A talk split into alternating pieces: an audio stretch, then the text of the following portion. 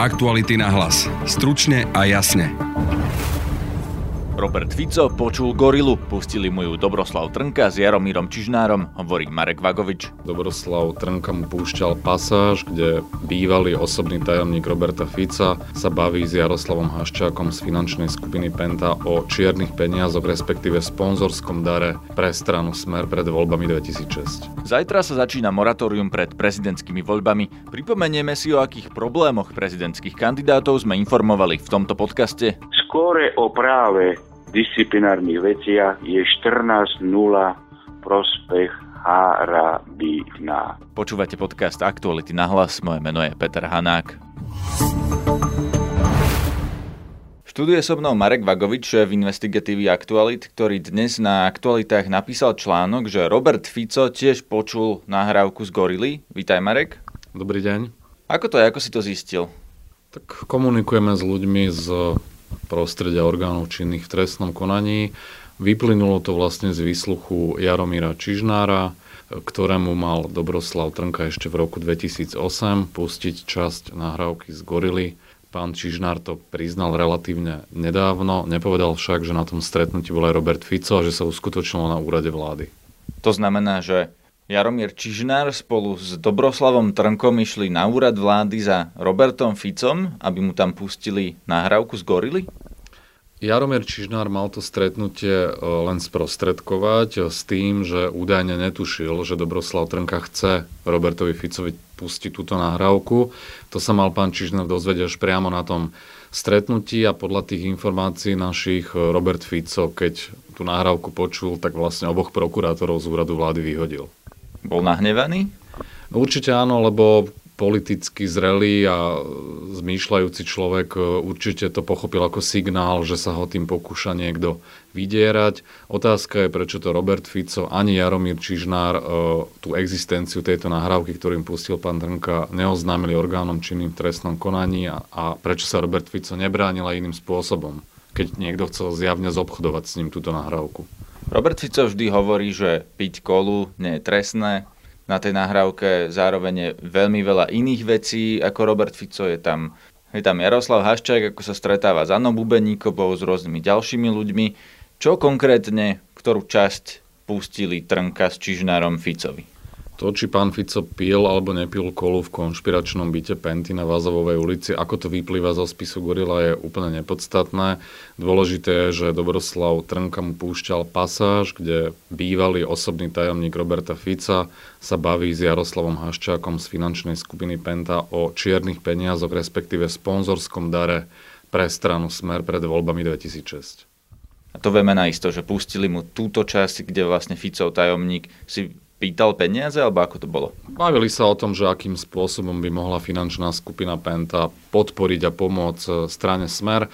Ono to už v podstate potvrdil nepriamo e, pán Čižnár na nedávnej tlačovej besede, čiže tam nie sú žiadne pochybnosti, že práve túto pasáž, tento úryvok, čo bola zhruba minúta a pol, púšťal pán Trnka na stretnutí s Ficom a s Čižnárom. Keď Jaromír Čižnár prvýkrát priznal, že počul tú nahrávku, nemala tá pôvodná verzia byť, že to počul u Trnku v kancelárii a nie u Roberta Fica?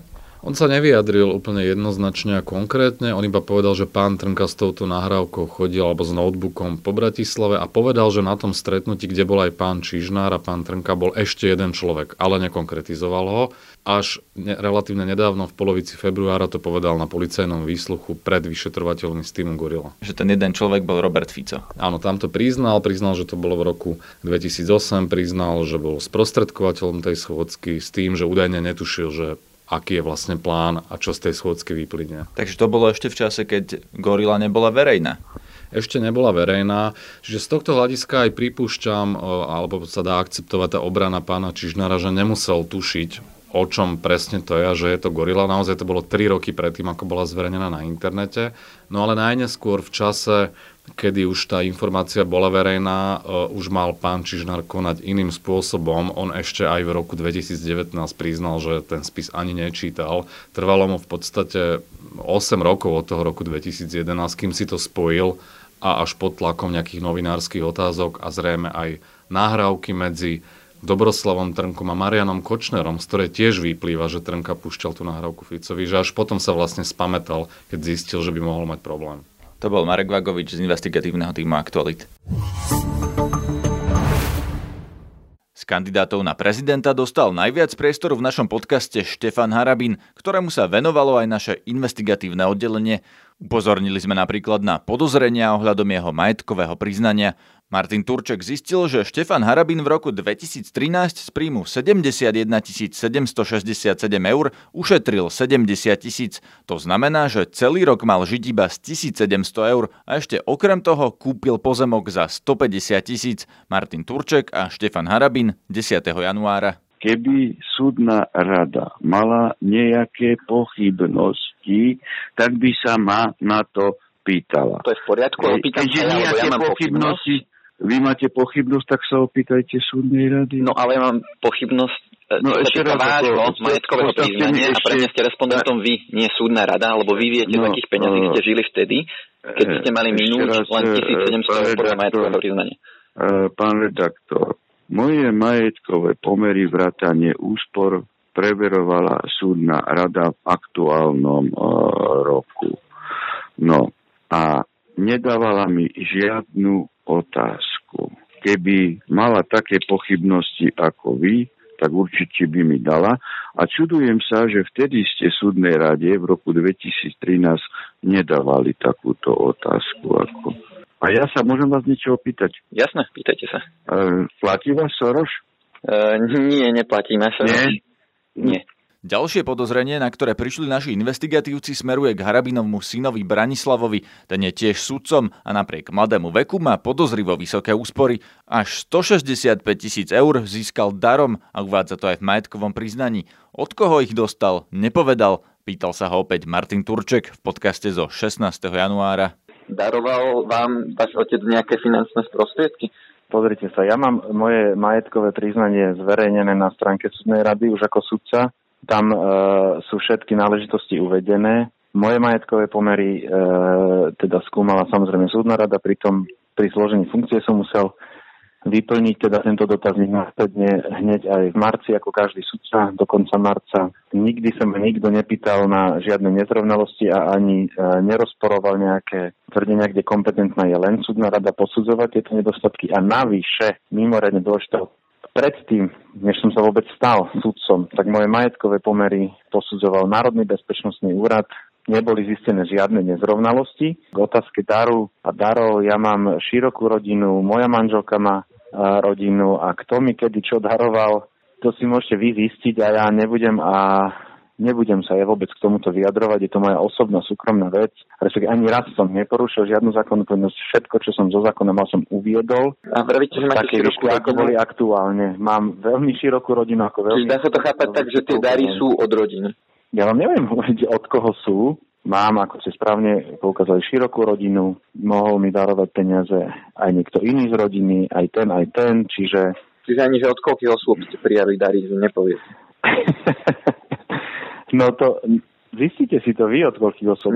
Ešte v novembri sme upozornili aj na disciplinárne stíhanie Štefana Harabina za to, akým spôsobom narušil vynesenie rozsudku nad mafiánom Robertom Lališom, ktorý bol usvedčený z niekoľkých vražd. Štefan Harabin sa niekoľkokrát pokúsil zrušiť Lališov doživotný trest, namietal sudcov a dokonca krikom a protestami proti kolegom z jeho senátu dosiahol odklad vynesenia rozsudku, hovorkyňa predsedničky Najvyššieho súdu Daniely Švecovej. Dospela k záveru, že jeho konanie v trestnej veci Robert L. a spol jednoznačne smerovalo k zmareniu verejného zasadnutia vo veci obzvlášť závažného trestného činu.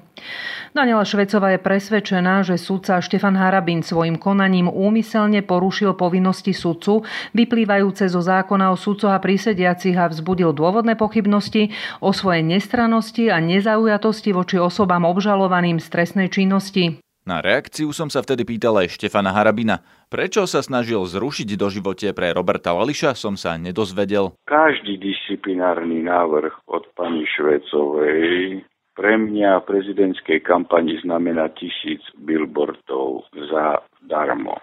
Oni tvrdia, že tam bolo rozhodnutie najvyššieho súdu, ktorý rozhodol o veci pán redaktor, pán redaktor, skore o práve disciplinárnych veciach je 14.0 prospech Harabina. Maroš Ševčovič nám poskytol len jeden krátky rozhovor cez telefón na úplnom začiatku kampane. Na normálny predvolebný rozhovor si čas nenašiel. Maroš Ševčovič nedokázal jednoznačne odpovedať na otázku, či by vymenoval Roberta Fica za ústavného sudcu.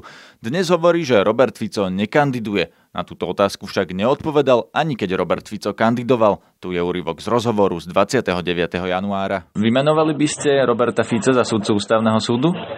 Ako som spomenul, musí sa tu dodržiavať e, veľmi prísna ústavná procedúra. Voľba ústavných súdcov je práve e, v procese a preto nemám dôvod vstupovať do tohto e, rozbehnutého procesu, lebo je plne v rukách Národnej rady, súčasného prezidenta Úplne rozumiem, prečo súčasný prezident e, nekomentuje jednotlivé e, mená ľudí, ktorí sa o tento post uchádzajú, pretože tiež si veľmi dobre uvedomuje, že je to na e, hrane ústavnosti a ja zastávam rovnaký názor ako on, aby sme všetci rešpektovali najvyšší zákon, ktorý na Slovensku je Ústava Slovenskej republiky. Zopakoval by som, má to plne v rukách súčasný prezident, Viem si predstaviť, ako by ktokoľvek iný v tejto funkcii vnímal, keby mu kandidáti zasahovali do jeho kompetencií a verím, že Národná rada a e, prezident Kiska tento problém na najbližších 12 rokov vyriešia. Vaši protikandidáti sa dokázali k tomu vyjadriť, či by vymenovali, nevymenovali. Je to politická otázka viac ako nejaká ústavnoprávna, lebo v ústave nie je napísané, že sa nemôžete vyjadriť.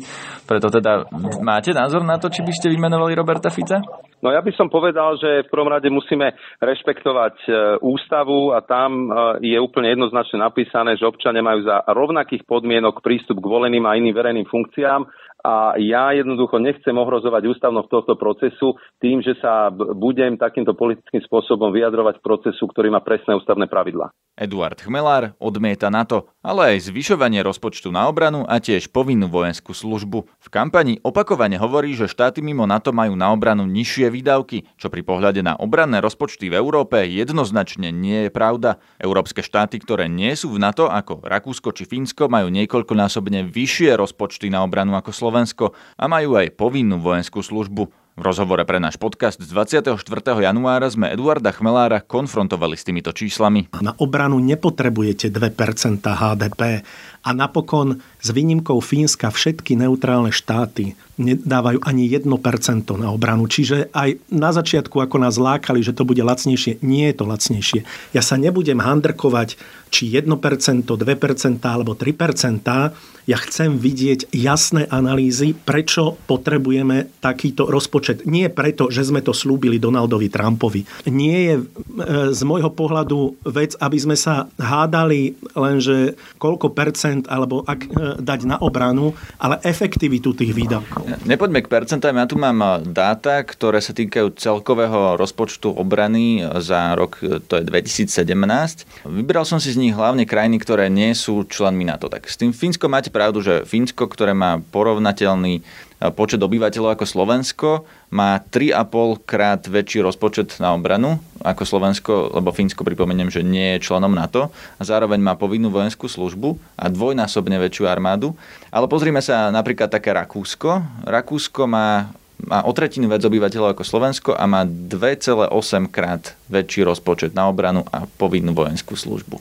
Ak by sme neboli členom NATO, mal by aj Slovensko mať povinnú vojenskú službu, alebo myslíte, že by sme si vystačili s tým, čo máme teraz? Vyrátate e, reálny objem peňazí a my sa tu bavíme o percentách HDP. To sú, to, Povedali ste, že nebudeme sa rozprávať o percentách HDP. Je rozdiel. No ale rozprávame sa o efektívnosti, nie o množstve peňazí, pretože od toho sa to odvíja. Povedali ste, že nie je lacnejšie byť v NATO. Ja vám teraz hovorím, že krajiny, ktoré sú v Európe a nie sú v NATO, platia na obranu oveľa viac ako my. To, to sa nemôžete odvíjať od, e, podľa vyspelosti ekonomiky, od e, reálneho množstva peňazí, ale od percent HDP a v tomto prípade platia menej. Povinná vojenská služba. Naozaj tie štáty v Európe, ktoré nie sú členmi NATO, majú povinnú vojenskú službu. Mali by sme ju mať aj my, ak teda nemáme byť členom NATO? Ja som stál pri zrušení základnej vojenskej služby.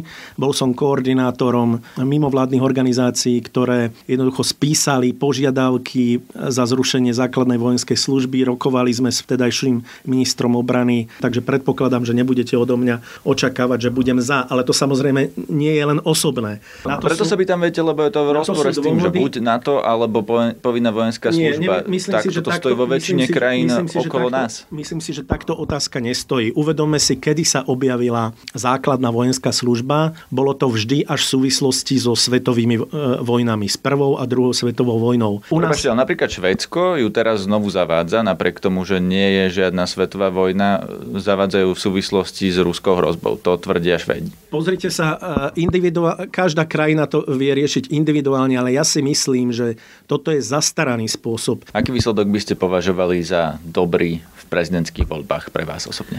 Nebudem odhadovať výsledky, idem do toho naozaj naplno a chcem zdôrazniť, že chcem byť naozaj prezidentom republiky. Nejdem do toho s cieľom propagovať si či už súčasnú alebo budúcu stranu ako väčšina kandidátov, ktorí tam sú. Aký výsledok by ste naopak považovali za takú prehru, že by vás to napríklad odradilo od e, účasti vo verejnom živote? Určite pod, pod 5 výsledok e, taký by znamenal, že, že ako poviem to narovno, že môj definitívny odchod z politiky, že, že proste tam nemám čo robiť, že tú dôveru som nedostala to bez ohľadu na to, že som nemal veľké peniaze.